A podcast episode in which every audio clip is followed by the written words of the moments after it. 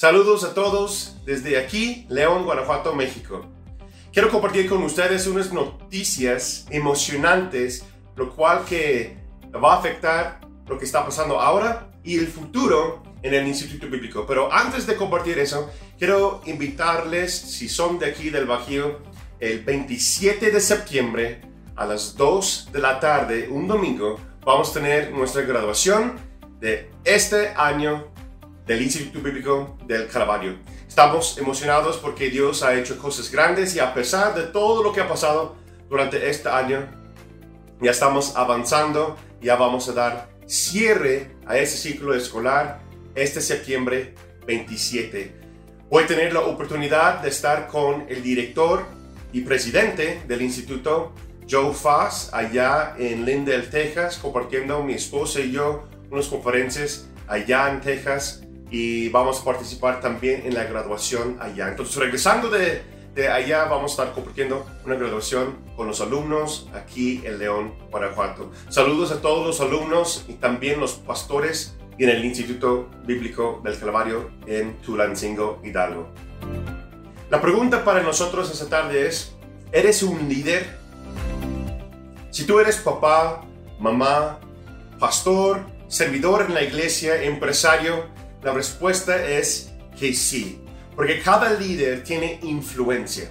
Entonces, dando cierre a este ciclo escolar y ya vamos caminando hacia el futuro, hemos orado mucho, hemos platicado y estamos organizando para un mejor futuro para todos. Como sabemos, esta cuarentena, esa pandemia ha impulsado muchas cosas negativas, pero también cosas positivas. Entonces, quiero avisar también que a partir de septiembre, terminando la graduación de este año y vamos caminando hacia el futuro, ahora vamos a estar usando esta plataforma para el Instituto Bíblico. Tanto esta página de Facebook, tanto como usando videos en YouTube y en el futuro una página web donde se puede consolidar toda la información, todas las clases del Instituto Bíblico para un mejor avanzamiento en el reino de los cielos. Nuestro anhelo, nuestra meta es utilizar líderes con integridad, lo cual es cuyo nombre es Instituto Bíblico del Calvario Online. Es nuestra expresión del Instituto Bíblico, pero ahora va a estar en línea. Nuestra meta es impulsar el reino de los cielos, impulsar y dar capacitación a todo líder, cualquier área de influencia que usted tenga. Nuestro anhelo es apoyarte a alcanzar las metas que Dios tiene para su vida. Entonces, yo los invito a que vean la siguiente grabación que fue pregrabado acerca de la importancia de la palabra de Dios en nuestras vidas. Yo espero que vas caminando con nosotros durante esas próximas etapas como instituto. Yo los invito a que vean esta conferencia en este momento. Gracias por su atención y muy pronto vamos a estar compartiendo más noticias con cada uno de ustedes. Que Dios les bendiga. Gracias. Bienvenido a nuestras clases de capacitación de líderes y servidores.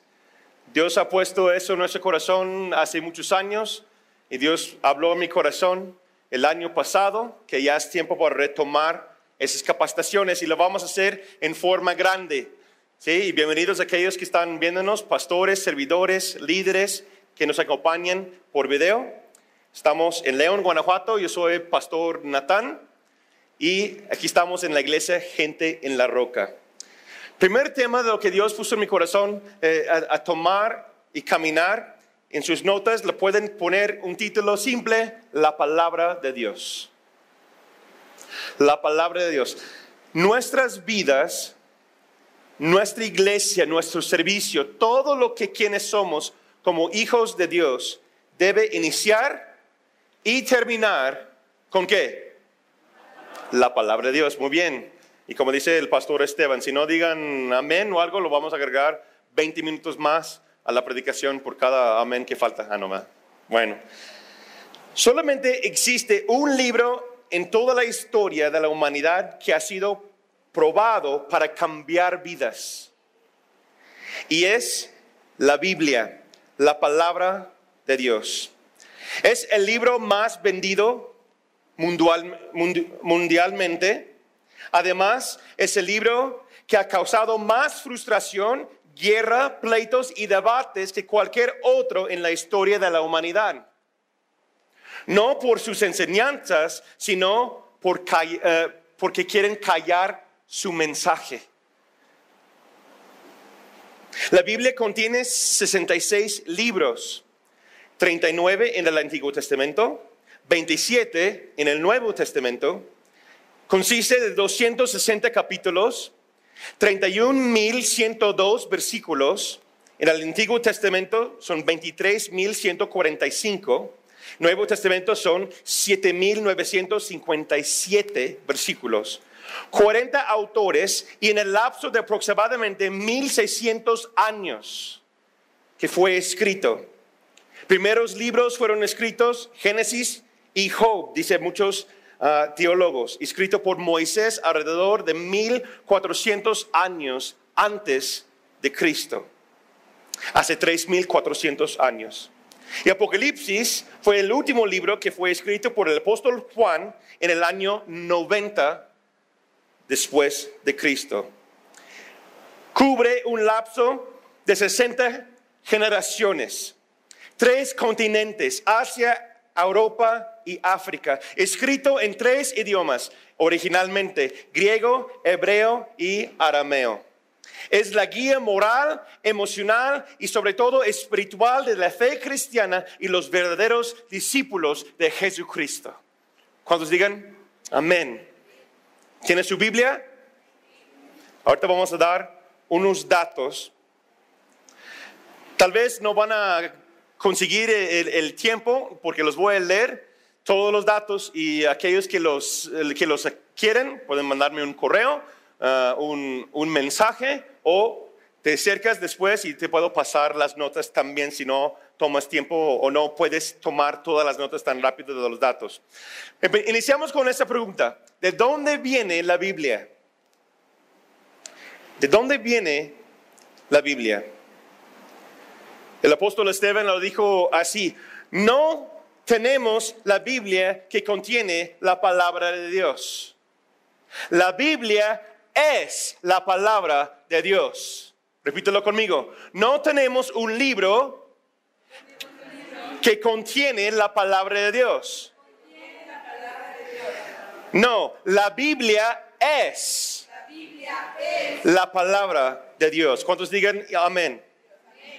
Todo lo que existe hoy día fue creado y dado por medio de la palabra de Dios. A lo mejor lo han escuchado, lo han leído. ¿Cuántos de ustedes han llegado a Génesis en su lectura bíblica? Génesis capítulo 1, 1 al 3. En el principio creó Dios los cielos y la tierra estaba desordenada. ¿Cómo estaba? Desordenada y vacía, igual como muchos de nosotros, ¿cierto o no?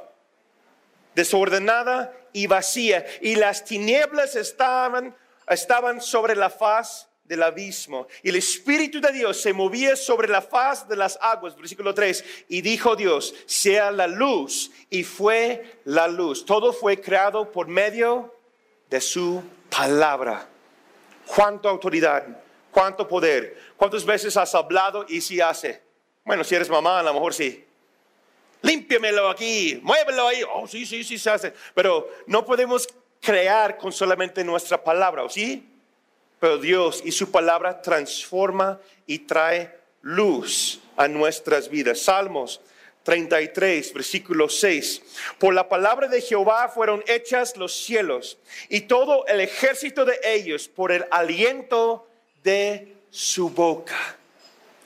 Por el mismo aliento de Dios, la palabra de Dios hizo poner forma a todas las cosas. ¿No te emocionas? Hebreos 11, versículo 3. Por la fe entendemos haber sido constituido el universo por la palabra de Dios. ¿Cómo? De modo de lo que se ve fue hecho de lo que no se veía. ¡Wow! Ahí están los primeros milagros que encontramos en la Biblia, que solamente por su palabra da forma a todo lo que usted y yo podemos ver, de la creación, animales, nubes, el sol, las estrellas, el ser humano. Todo lo que vemos fue formado solamente por la palabra de Dios. Pero nos lleva a una pregunta más. Hoy día hay muchos debates, hay muchas preguntas acerca de la Biblia. ¿Cuál es la versión correcta? ¿Cómo debe ser? Y si realmente es lo que es. Cuando ustedes han escuchado cosas así, o compartes tu fe con alguien y dices, sí, pues, pero esa Biblia ha cambiado. Hay muchas cosas diferentes ahí, no es la misma de hace años. ¿Cuántos de ustedes han escuchado cosas así? Sí, si tienes un tiempo conociendo al Señor o quieres o deseas compartir tu fe, vas a enfrentarse o vas a tener esa confrontación con alguien mínimo una vez en tu vida, ¿cierto o no? Entonces vamos a decir la Biblia cómo es, cómo nos llegó de esa forma. Y aquí tengo unos datos, gracias al pastor Stephen Wilson, que aprendimos en EMA, nos compartió lo siguiente, unos datos. La Biblia fue dividida en capítulos por el señor Stephen Langton en 1228. Hay personas que dicen, no, pues cuando Dios entregó la palabra a nosotros, fue dividido y así viene. Hasta los números son ungidos de Dios. Bueno, el libro Números, sí. Pero todos los versículos y todos los capítulos no viene tu Biblia así. La Biblia original no tenía esos números. Eso fue agregado por teólogos y hombres de Dios después para que nosotros podamos tener como una herramienta. Y es más fácil buscar y entender y ver las cosas de nuestras Biblias. Los versículos del Antiguo Testamento fue agregados o no agregados, pero ordenados y dividido por Mardoqueo Natán en 1448 después de Cristo. Los versículos del Nuevo Testamento, fue el Antiguo Testamento. Los versículos del Nuevo Testamento fue por Robert Stephanus Estienne. No me pidas que lo digo otra vez. En 1555 años después de Cristo. Fíjese nada más unos datos de esta palabra, lo cual que ustedes tienen en sus manos. La Biblia ha sobrevivido a través de tiempo. 60 generaciones. El último libro fue escrito hace 19 siglos. Piense en eso. La persecución. Muchos reyes, presidentes, líderes han muerto en la historia humana, ¿cierto o no? Pero la palabra de Dios permanece para siempre, como nos dice el profeta Isaías, capítulo 40, versículo 8. La Biblia ha sobrevivido a través del análisis científico. Nunca han encontrado un error científico en la Biblia, comprobado, como han encontrado en otros libros sagrados. Cuando se ha dicho que la Biblia tiene errores, ha sido debido a información científica incompleta o una mala interpretación de quien lo lee, no por la palabra misma. ¿Sí me explico? ¿Están conmigo? Un ejemplo, que el mundo es redonda. En Isaías capítulo 40, versículo 22, nos habla el profeta 700 años antes de Cristo, son 400 años antes de Aristóteles y 2000 años antes de Cristóbal Colón, nos dice que la tierra es una esfera. ¡Wow! Entonces hay muchos debates, hay muchas cosas que tal vez pueden contradecir entre sí, pero la palabra de Dios nunca ha sido desmentida, es la palabra que quise decir, pero no sabía si era correcto. Por sí, sino el lado del error donde se cae, en lo de nosotros los humanos. Quiero compartir con ustedes la línea de tiempo de la palabra escrita. Eso me impactó escuchar esa enseñanza. Les voy a compartir muchas y varias fechas y datos. Por eso digo, voy a hacer varias cosas. Si quieren anotarlo, sería muy bueno. Si no alcanzan a anotar todo tan rápido, pues me avisan después y lo puedo compartir. Pero ¿cuántos de ustedes tienen una Biblia contigo? Levántalo. Levanta su Biblia. Ok. ¿Cómo llegó esa Biblia a tus manos? ¿Sí saben? Unos sí, otros no. Qué bueno que me preguntaste porque las voy a compartir. ¿Sí? Vamos a iniciar en los años antes de Cristo, AC. ¿Están conmigo? No es aire acondicionado, sino es antes de Cristo. Bueno. En el año 1491, antes de Cristo, fíjese, tenemos la primera palabra escrito o escrita por el dedo de Dios mismo. En el monte Sinaí, cuando Dios entregó los 10 mandamientos a su siervo Moisés. Ahí es donde tenemos las primeras fechas de historiadores que tienen ya registrado más o menos cerca de 1491, cuando Dios mismo entregó su palabra por la primera vez a un ser humano. ¡Wow! Nos acercamos más. En el año 400 antes de Cristo se completan los manuscritos en hebreo, los 39 libros del Antiguo Testamento. En el año 200 antes de Cristo se concluye la Septuaginta, que es la traducción griego que contiene los 39 libros del Antiguo Testamento y los 14 libros de los apócrifos. Y después, en año 1, unos dicen que es año 1 o año 0, es cuando nace Cristo, y después de Cristo, 100 años después de Cristo, se completan los manuscritos en griego que componen los 27 libros del Nuevo Testamento. En el año 315, ahí vienen muchos nombres que lo voy a intentar pronunciar, así entonces aguántame un tantito, ¿sí? ¿Están conmigo? Atanasio, que vivió en los primeros siglos, obispo de Alejandría, en Egipto, identifica los 27 libros del Nuevo Testamento como canónicos o las escrituras inspiradas por Dios. En el año 382, Eusebio, Sofronio, Jerónimo. A ver, di ese nombre 10 veces. ¿Sí? Produce la traducción latín vulgata, que contiene los 80 libros, 39 del Antiguo Testamento, los 14 libros apócrifos y los 27 libros del Nuevo Testamento. Lo traduce y lo presenta por la primera vez en latín.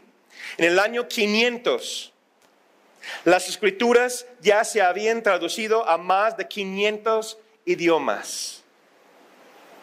Año 600, el latín es el único idioma en que el Vaticano permite tener las sagradas escrituras. O sea, 100 años después, que ahora están 500 idiomas, después el Vaticano dice, no, vamos a poner freno a todo eso porque es demasiada gente que está recibiendo la palabra, vamos a poner leyes sobre la palabra de Dios. Años 600. En el año 995, se producen las primeras traducciones del Nuevo Testamento en anglosajón. Y los que conocen idiomas e historia, anglosajón es el idioma raíz de donde viene el inglés. Año 995.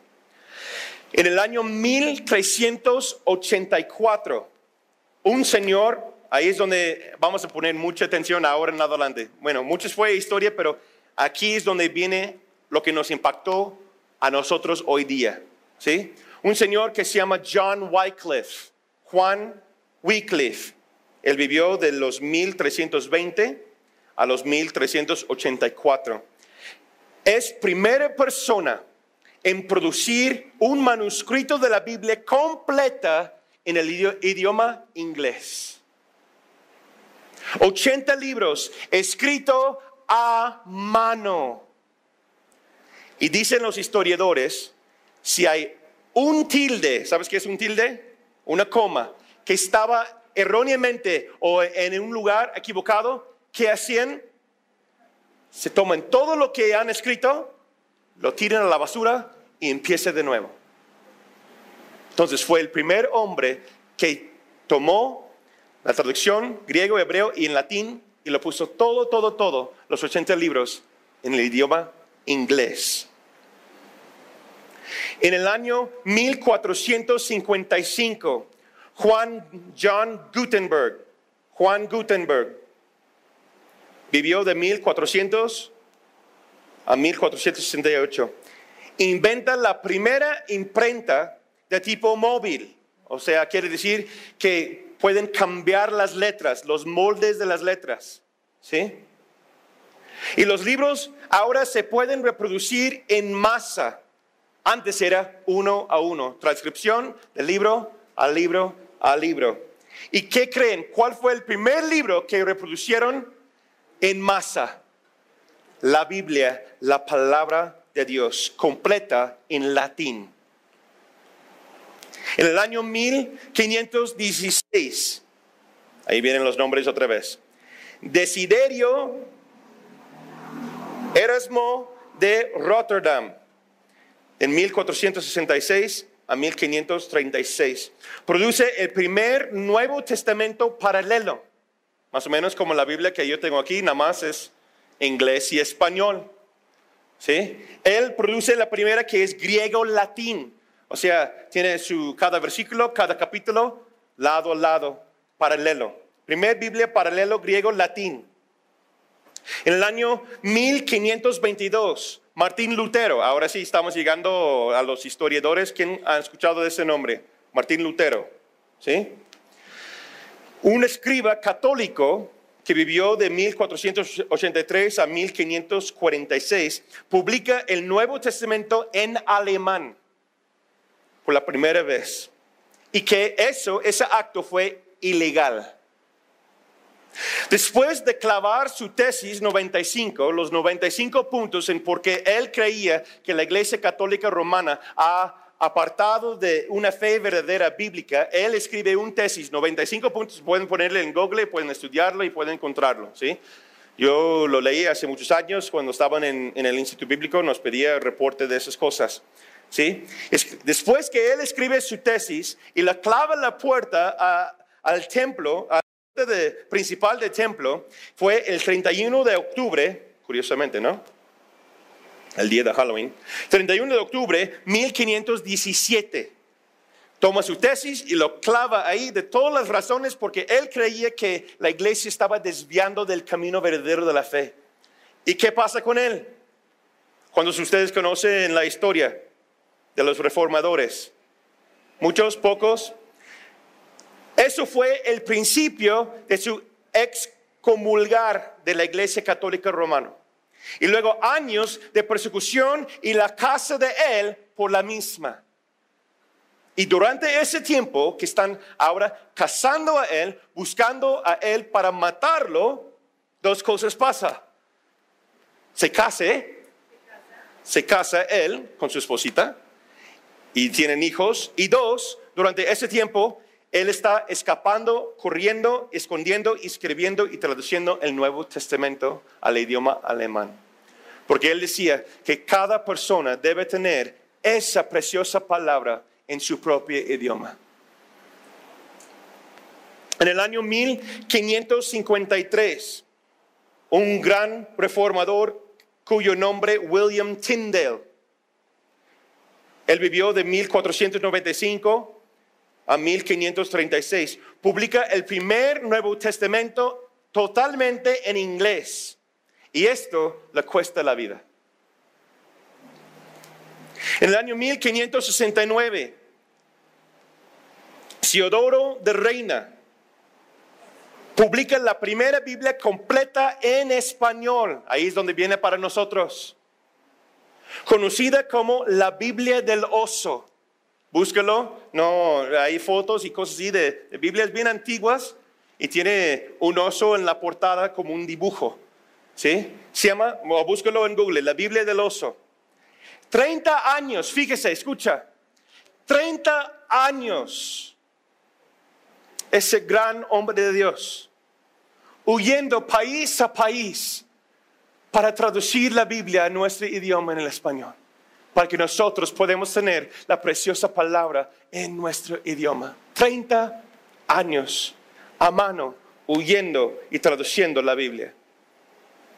Año 1602, Cipriano de Valera publica su Biblia de Cántaro, versión corregida de la Biblia de Teodoro de Reina.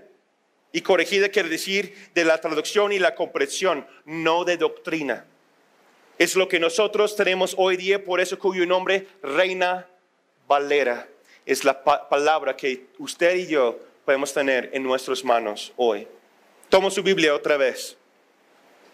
La Biblia que usted tiene en sus manos llegó ahí por el esfuerzo, pasión, persecución y muerte de esos hombres usados por Dios. Apréciala, guárdala, vívela, hermanos.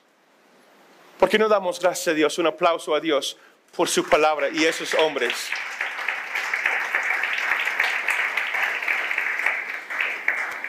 Y hoy día hay países donde es prohibido tener una Biblia digital, una Biblia escrita o física en sus manos. Le cuesta la vida entera. Y son mártires hoy día. Vamos a dirigirnos un poquito más a una enseñanza de qué es para nosotros hoy. Damos gracias a Dios por lo que ha pasado. Eso nos ha traído al día de hoy. Amén. Unas características de esa palabra preciosa, la palabra de Dios para nuestras vidas. Primero, su palabra es espíritu. El espíritu da vida a cada uno de nosotros. Mateo 4, versículo 4 dice: Él respondió y dijo: escrito está, no solo de pan vivirá el hombre, sino de toda palabra que sale de la boca de Dios. Juan 6, 63, el Espíritu es el que da vida. La carne para nada aprovecha. Las palabras que yo os he hablado son Espíritu y son vida. ¿Cuántos de ustedes dicen amén? Gracias a Dios por esa palabra. Gracias por esta vida. Número 2, características de la palabra de Dios. La palabra de Dios es viva y eficaz. Nosotros no servimos a una religión que es muerta. ¿Verdad que no? Hebreos 4, 12 a 13 dice: porque la palabra de Dios es viva y eficaz, más cortante que toda espada de dos filos, y penetra hasta partir el alma y el espíritu, los coyunturas y los tuétanos, y discierne los pensamientos y las intenciones del corazón. Medita en esa frase, hermanos. Discierne los pensamientos y las intenciones del corazón. No alguien ajeno, no usted mismo. Esa palabra que ustedes tienen en su mano tiene ese poder a discernir, a actuar. Y no hay cosa creada que no sea manifiesta en su presencia. Antes bien, todas las cosas están desnudas y abiertas a los ojos de aquel a quien tenemos que dar cuenta. ¿Por medio de qué? Su palabra. El Espíritu de Dios vive en esas palabras. ¿Lo crees? Toda la escritura también es útil. Tercer característica. Segundo Timoteo 3, 14 al 15, perdón. Toda la escritura es inspirada por Dios y útil para enseñar, para redarguir, para corregir, para instruir en justicia, a fin de que el hombre de Dios sea ¿qué? Perfecto, preparado, eternamente preparado para toda buena obra. Enteramente preparado para toda buena obra. ¿Cuántos de ustedes creen que pueden ser perfectos? Yo sí. Yo no dije que somos perfectos. No. ¿Qué dije? ¿Cuántos de ustedes creen que podemos ser perfectos? Sí, es lo que dice esa palabra. ¿Para qué es útil? ¿Para qué sirve para nosotros? Para hacernos, ¿qué? A fin de que el hombre de Dios sea perfecto. No somos perfectos, pero necesitamos entender que la palabra de Dios existe para perfeccionarnos a la misma imagen de Dios. ¿Sí lo crees? Porque si no lo crees, va a ser muy difícil que vas a avanzar en tu caminar de fe. Porque no estás creyendo que esa palabra te puede cambiar. No, es que Dios me hizo así, hermano. Es que así soy. Es que yo tengo un carácter fuerte. Es que tú no me conoces. No sabes de lo que yo ha pasado. Tal vez yo no, pero Dios sí. Y su palabra es eficaz.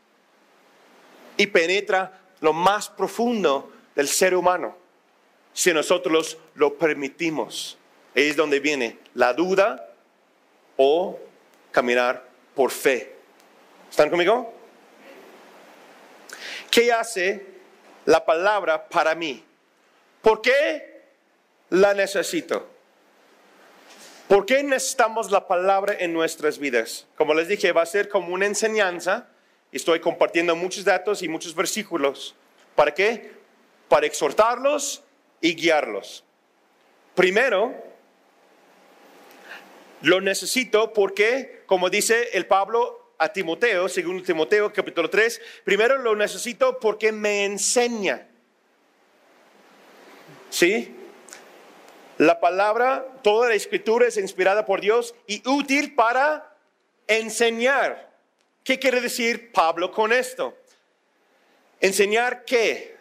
Ah, ¿cómo es la buena vibra? No. ¿Cómo ser buena onda? ¿Cómo ganar amigos y influenciar a los demás? Bueno, son buenos libros, ¿verdad? Pero no es para eso. ¿Para qué es? La enseñanza quiere decir que me da sana doctrina. ¿Y qué quiere decir eso?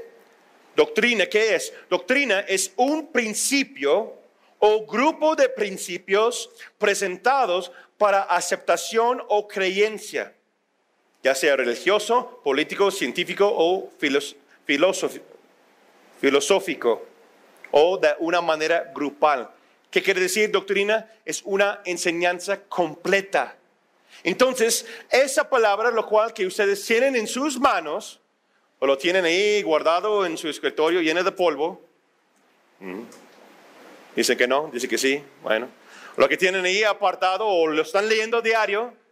¿Amén? ¿No? Sí. ¿Estoy hablando conmigo mismo? ¿No hay nadie? ¿Cuántos son? ¿Sí? Esa palabra misma que está ahí es eficaz, útil para enseñarme cómo son las cosas de Dios, cómo son las cosas de la vida, cómo es un matrimonio, cómo crear un hijo, cómo administrar mis finanzas, cómo hacer las cosas correctamente en mi vida. Mire, yo no estoy en contra de los buenos libros cristianos. No, hay muchos que son muy buenos. Yo he leído muchas y sigo buscando y estamos leyendo siempre, mi esposo y yo, algo. Pero ninguno de esos libros pueden ni deben tomar el lugar de la palabra de Dios en nuestras vidas. Amén. Porque esa es el único libro, esas palabras que pueden enseñarme realmente quién soy yo, quiénes son los demás y cuál es el propósito de nuestra vida. Es que tengo una duda acerca de, hoy día hay Biblias de enseñanza. ¿Cuántos de ustedes tienen Biblia de enseñanza? En nuestra librería, creo que le tenemos algunos a la venta o lo podemos conseguir. Yo tengo uno o dos en mi casa que da números y vienen por temas. Allá atrás, una de las Biblias, tomamos curso hace unos años, mi esposa y yo, allá en San Juan de Río, de la Biblia Thompson. ¿Cuándo ustedes han escuchado de la Biblia Thompson? Tiene más de 3,000 cadenas que el señor Thompson lo sentó ahí y toda la escritura conectando cada palabra, cada tema y hay cadena tras cadena. Y agarras una sola cadena. ¿Y cuál fue nuestra cadena? El dar. Una sola palabra del dar. Y nos tomó toda la noche hacer la tarea, ¿no? Como unos 6 horas. En una sola cadena. A estudiar todos los números y cómo se conecta. con este estudio. Los recomiendo. Una Biblia Thompson, una Biblia temática, un estudio bíblico que viene con la Biblia, la misma Biblia. ¿Están conmigo? ¿Por qué? Porque eso es lo que me enseña. Mira, lo que dice tu mamá, lo que dice tu papá, está bien. Pero si va en contra de la palabra, no es útil para usted. Lo que dice el predicador, lo que dice el maestro, lo que dice el jefe, lo que dice los demás a tu alrededor, sus opiniones son buenos testimonios. Tal vez, yo espero que sí. Pero no siempre las palabras de lo que nos dicen los demás es útil para enseñarnos cómo debemos vivir. ¿Cierto o no? Algunos de ustedes, varios de nuestra iglesia o gente viendo en el video, ustedes son los primeros cristianos en su familia. La primera generación que lleva la palabra de Dios en sus corazones. Entonces, ¿qué quiere decir? No puedes y no debes confiar en los patrones de tu pasado, de tu familia. Porque muchos de ellos, unos son buenos tal vez, pero muchos de ellos vienen de mentalidad humana. O costumbres culturales de nuestro país. Y tal vez no viene en la palabra. Por eso necesitamos la palabra de Dios para enseñarnos cómo es una familia cristiana, cómo es una iglesia sana. ¿Están conmigo? Segundo, ¿por qué lo necesito? Porque me dice Pablo, es para redarguir. Redarguir. ¿Qué quiere decir? Es el acto, una instancia o expresión de reprobación o rechazo de algo. ¿Qué quiere decir? Entonces, a veces necesitamos en un momento, en una instancia, una expresión, alguien que me dice, no lo toques, no hagas eso. ¿Sí o no? Cuando hemos estudiado libros y cosas así acerca de crear a los hijos y seguimos aprendiendo mucho. Pero algo que yo recuerdo que aplicamos cuando nuestros hijos eran bien chiquitos era esa palabra, redarguir. Y nos decía que tienes que estar constantemente. Muchos papás hacen que sus casas son a prueba de niño. No, ese libro nos enseña que bíblicamente tienes que hacer tu niño a prueba de casa. ¿Están conmigo? No. Bueno, eso es para crear a los hijos otro tema aparte, otra conferencia. En otras palabras, está diciendo que si el niño lo toca, es que muévelo para que no lo toque. No. Enseña al niño que no se toca. Es que mira, no se toca. En un instante, ahí mismo, constantemente. La palabra de Dios es eso para nosotros. Oye, no se mire la mujer así. No se trata a tu hombre así. No hablas así. ¿Están conmigo? Son las cosas sencillas de la vida y lo lees y dices, caray, no debes hablar así. Es que nada más me salió la palabra, es porque mi mamá siempre, y que mi papá, pero ¿qué dice la palabra? No es la forma de hablar. No permites que groserías y palabras insensatas ni que trae incredulidad o desfamación o difamación, perdón, a los demás. Dice la palabra de Dios eso, ¿sí sabían? ¿Qué pasó? Pues lea tu Biblia, ¿sí? Es redarguir, no hagas eso. Eso no es correcto. Checa tu corazón, ¿sí? Corregir. ¿Cuál es la diferencia de redarguir y corregir? Redarguir es en el momento. Cuidado con eso. Corregir, dice la palabra, y para corregir la palabra de Dios, es castigar con el propósito de mejorar o reformar. ¿Sabes qué, hermano? No va así, siéntete por un tiempo de la alabanza. Corregir. Tu hijo, tu hija. Estás castigado, siéntete en la esquina. Eso es una actitud que no aprobamos. Te amamos, pero apartado. ¿Sí me explico? Tal vez estoy usando muchos ejemplos con los niños, pero la palabra de Dios es así, porque nosotros somos hijos de Dios. Sí, redarguir es en el instante. No hagas eso. Y si continúas haciéndolo, pues tiene que venir una corrección. Corregirlo y decir, ¿sabes qué? Hasta que tu actitud cambia, ya no puedes hacer eso. ¿Sí? Es una apartación de eso hasta que hay un cambio. Como decía mi papá siempre, Nathan, ¿cómo está tu actitud? Actitud de gratitud. No, sí es cierto. No, es que... corregir, no debes murmurar, no puedes estar quejándose, dice la palabra de Dios, ¿cierto o no? Hay vida o muerte, ¿dónde? En la lengua, conforme a lo que nosotros hablamos, estamos hablando, es un castigo con propósito de mejorar o reformar.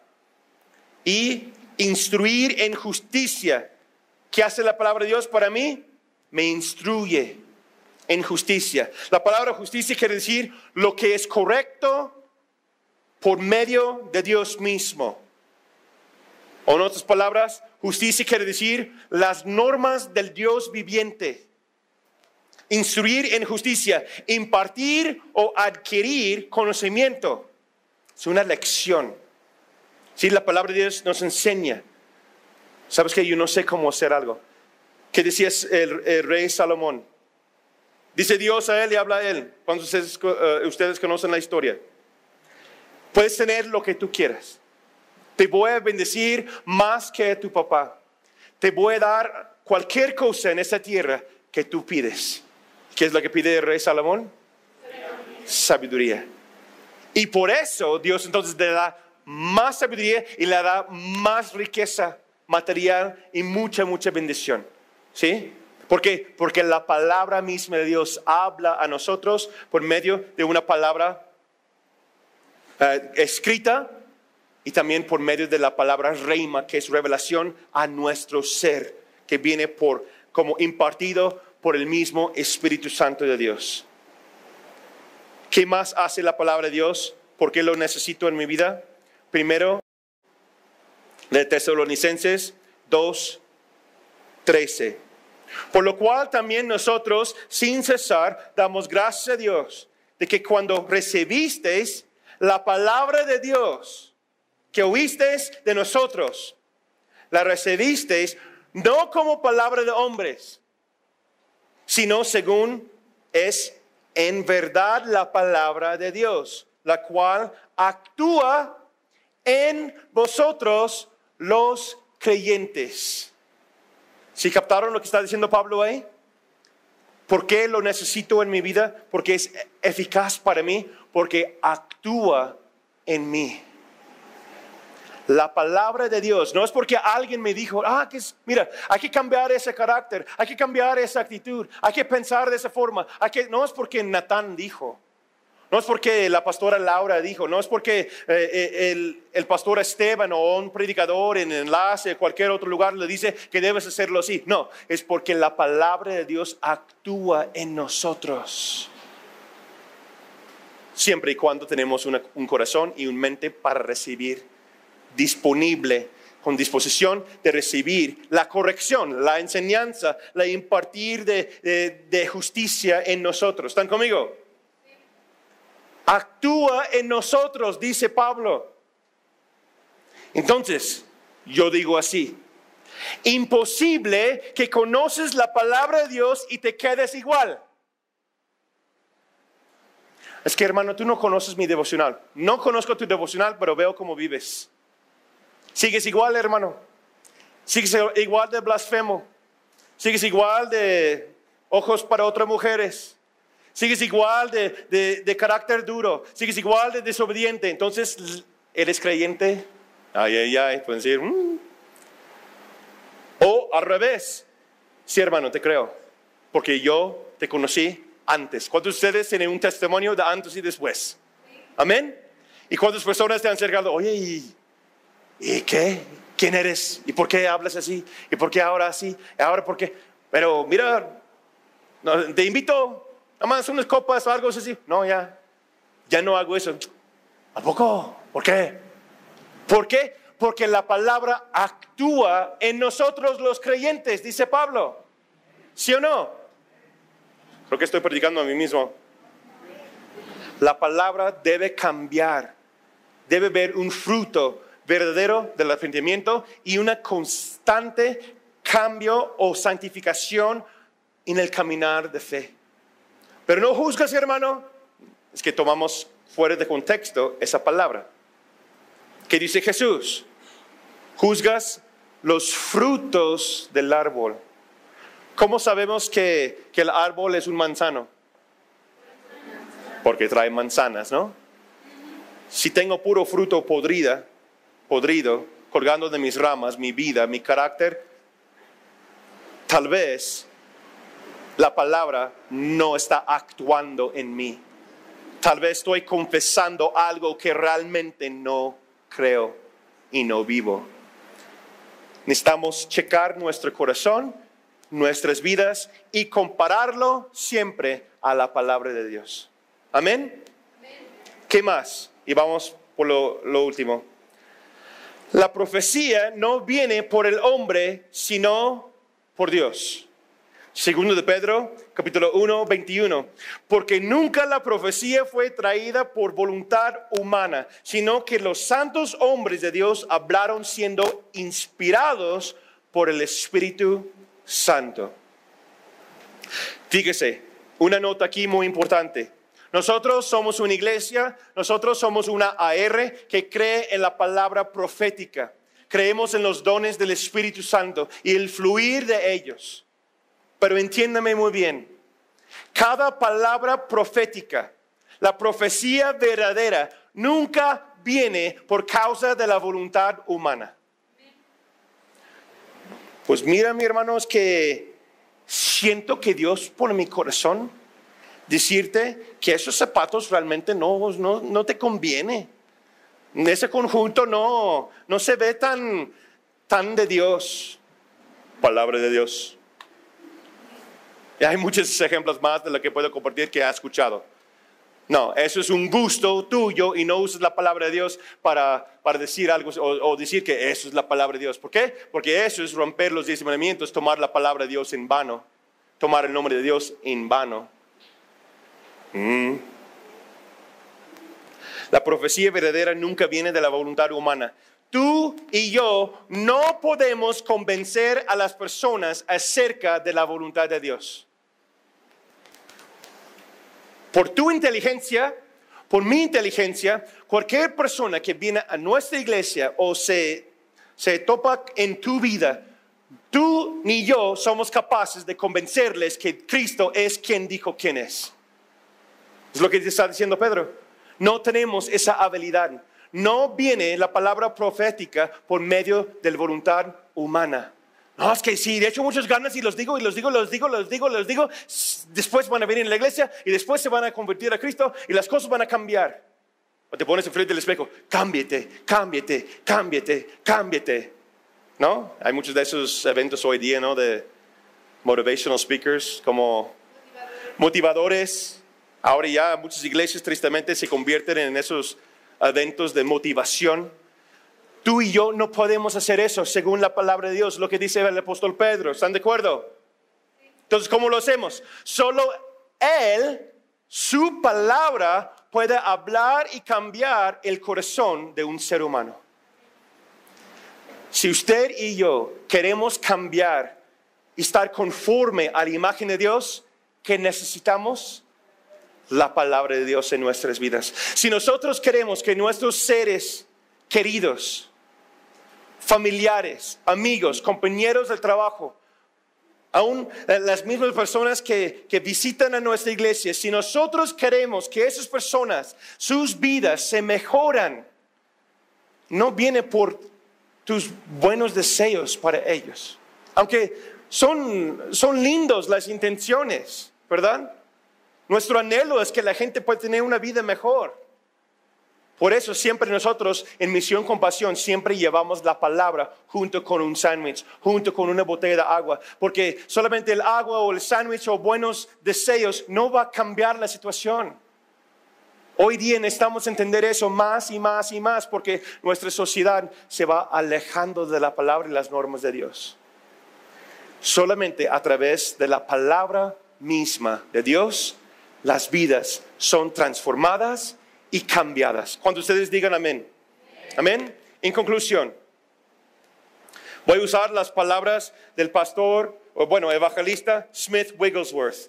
Muchos milagros en su ministerio de 1859 a 1947. Él nos da 4 principios que debemos mantener. Número 1. Primero, lee la palabra. Lee la palabra. 2. Segundo, consume la palabra de Dios hasta que su palabra te consume a ti. 3. Tercero, cree la palabra de Dios. Y 4, actúa sobre la palabra de Dios. ¿Se lo tienen? Lee, consume, cree y actúa sobre esa palabra preciosa que viene por medio de Dios mismo. Te damos gracias, Señor. Gracias por tus palabras, gracias por la Escritura, gracias por esos hombres de fe que entregaron sus vidas hasta la muerte para que nosotros podamos tener esa Biblia, esa palabra hoy día en nuestras manos. Quema en nuestros corazones, nuestras mentes, un anhelo nuevo, una frescura nueva esa tarde, Señor, por tu palabra. Penetra nuestros huesos, penetra nuestro espíritu y alma, Señor, con ese anhelo y un deseo de consumir y comer esa palabra diariamente. Y darnos, Espíritu Santo, si ustedes están orando conmigo, dile: Espíritu Santo, ven, ayúdame a actuar y vivir esa palabra cada día de mi vida. Gracias, Señor, en el nombre de Cristo Jesús oramos. Los que están de acuerdo dicen amén y amén.